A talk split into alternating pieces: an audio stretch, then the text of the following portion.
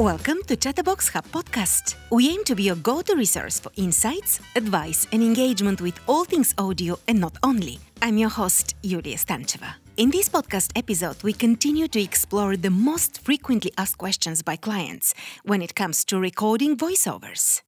This time around, our main focus is on the technical side of the recordings, which brings into the spotlight our tech savvy guest, Mikush Nanazi, who is the head of sound at Alchemy Post Studios. Whether it's for dubbing and lip syncing or straight wild reads, from the right video file formats and scripts to remote recordings, studio etiquette, and files delivery, we have put everything you need to know to make your life easy when it comes to recording your voiceover project from start to finish. But first things first it's time to debunk some myths about the long standing strife home studios versus professional sound recording studios. And certainly Mikush is the right person for that. The debate about the professional audio recording studios versus home studio is ongoing. I think that they can complement each other perfectly. Yeah, you're right. They can complement each other. When booking a voice who has a home studio, I think it's good to know and to check in with a professional studio to know if they've used them beforehand. Yeah. There are some people who will say that they have home studios, but sometimes it's not up to scratch. And everyone nowadays can have a home studio, but there's a big difference between kind of just shoving a mic somewhere and then going for it, or kind of acoustically treating the room, Yeah. which, as I've mentioned to loads of people before, is the number one thing to get right, first of all. So I think you can use them and they do work. And especially if it's a sort of session where no one, the client doesn't need to attend and it, it can just be recorded and then sent to us to listen to before sending off to the client. I think that works as well. Sometimes it's a bit trickier if it's something to picture. Um, and that can be a bit more challenging in a home studio when it's just the voice on their own. But there are plenty of, of home studios who do it, but it's a lot more difficult um, for like dubbing and stuff like that. And it's just easier just to do it in the studio with an engineer. It's difficult for um, also a voice actor to be both a sound engineer and a voice actor. Yeah, we can actually remotely link up with a home studio. That way, you kind of get the best of both worlds in a way. Yeah, especially for voice actors who are based abroad. Oh, yeah. And the client cannot bring them into your London uh, studio. So you can link up with them from their home studio, but the files will still be recorded, edited, and mastered at your professional studio. Exactly, yeah. Yeah, so so that is another option as well. There's sometimes a bit of a delay by doing that, just because of reasons unknown to me, but to do with like um, compression and stuff. This is probably boring. You don't want to hear that. Anyway, but uh, yeah, so so there can be a bit of a delay, so that can be a bit challenging sometimes. But other than that, yeah, it works perfectly fine. When there is a video that needs to be synced with the voiceover recording, clients not always send the right video files. I know that from my personal experience. Sometimes they send a link to a Vimeo or YouTube video rather than the video file itself. So, what does the sound engineer need from the client in this case? So when sending a video over, please make sure that the link is downloadable for the video file to be downloaded from us, uh, and not just the player version, because we need to download that video and we need to import it into our into our audio software. Uh, also, please make sure that the video format is a recognized format, H264 or Avid DNX HD, and then just make sure that it's also a commonly used uh, frame rate, so 24, 25, 30. You know, no 10 uh, frame, uh, 10 FPS because it's not going to work. Uh, also, if we're going to be dubbing it, what would be great is if we can get a split track, so uh, a VO only track, uh, which will also match the same length as a video, and then an M&E track, which is the music and effects, and then you can just scrap the VO from that. And then when we come to print the video out, we can uh, remove the original VO, so if it was in English, and we can put the localized VO on top of it. And that's pretty much it, really. Uh, but what would what be ideal was if that comes to us before the session starts, way before, a day before at least, is always nice. Instead of us doing it, you know, 30 seconds before the session starts and then find out there's an issue. Yes, very good point.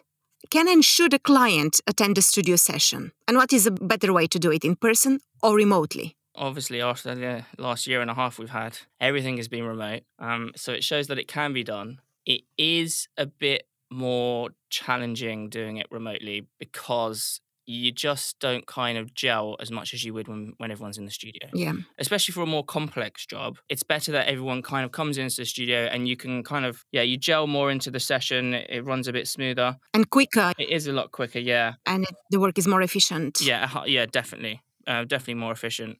If you're coming to do for something that's like, you know, three lines or a very short project, you live kind of not near the studio, well, then yeah, just remote in. But if yeah, for the more challenging projects, yes, definitely come in. With some projects that require many clients to be online, let's say a commercial that uh, needs to be voiced in different languages, and we have clients that are based in different countries because the commercial has to be localized. I guess in that case, a remote attendance would be the best. But obviously, it comes with the risks of any dropouts because of internet speed. Exactly. Yeah. Yeah. All those troubling problems that come with uh, Skype and Zoom and Teams, etc. Yeah. yeah. But you're there to resolve the issues, whatever they may be. Yeah, exactly. The worst ones are when clients go, "Oh, it it dropped out there. Is that on the recording?" You know, come on. you know it's not on the recording. Think about it.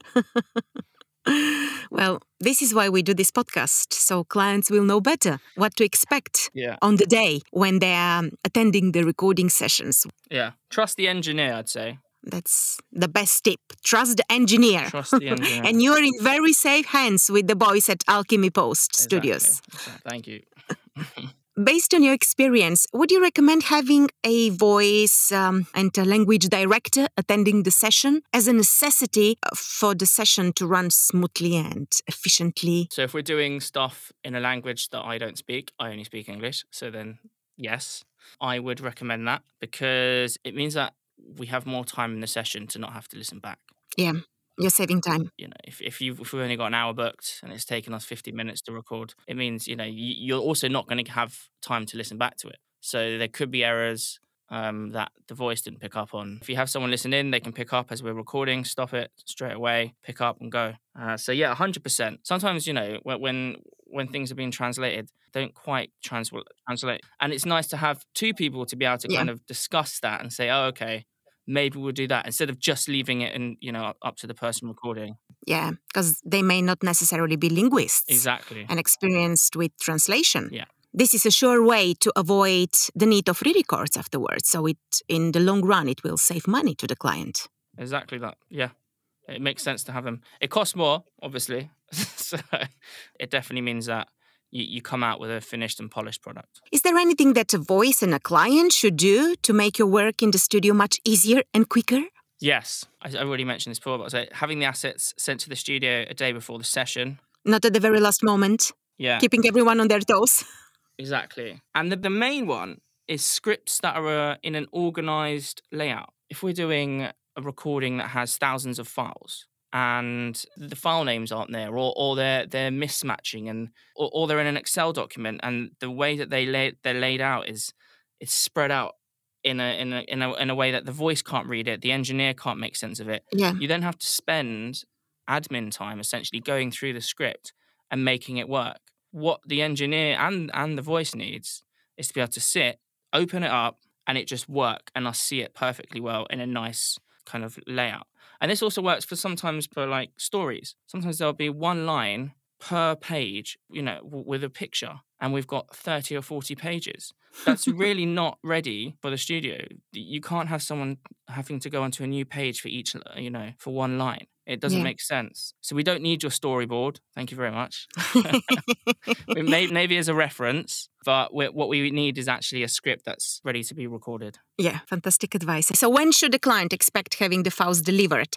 And what's the best practice of delivering the files? Usually the same day we will get the files over. Um, but it uh, depends on the size of the project. So it might be later on. But so, for instance, if we're doing a dubbing project and it's for one video and there are multiple different uh, voices on that video, then obviously we can't send you over until everyone's done their part. Uh, we'll then send that over afterwards. So that that could sometimes be a week. You know, if it's got loads of different uh, d- different characters on, etc. Yeah. Uh, and also, if it's like thousands and thousands of files for a game, um, it might be that it doesn't come that day. It comes maybe two days later, as we're usually working in batches. Uh, whilst we have someone recording it, we'll have someone editing it. um, the next day. That can sometimes happen as well. But for the most part, for small stuff, it's usually the same day.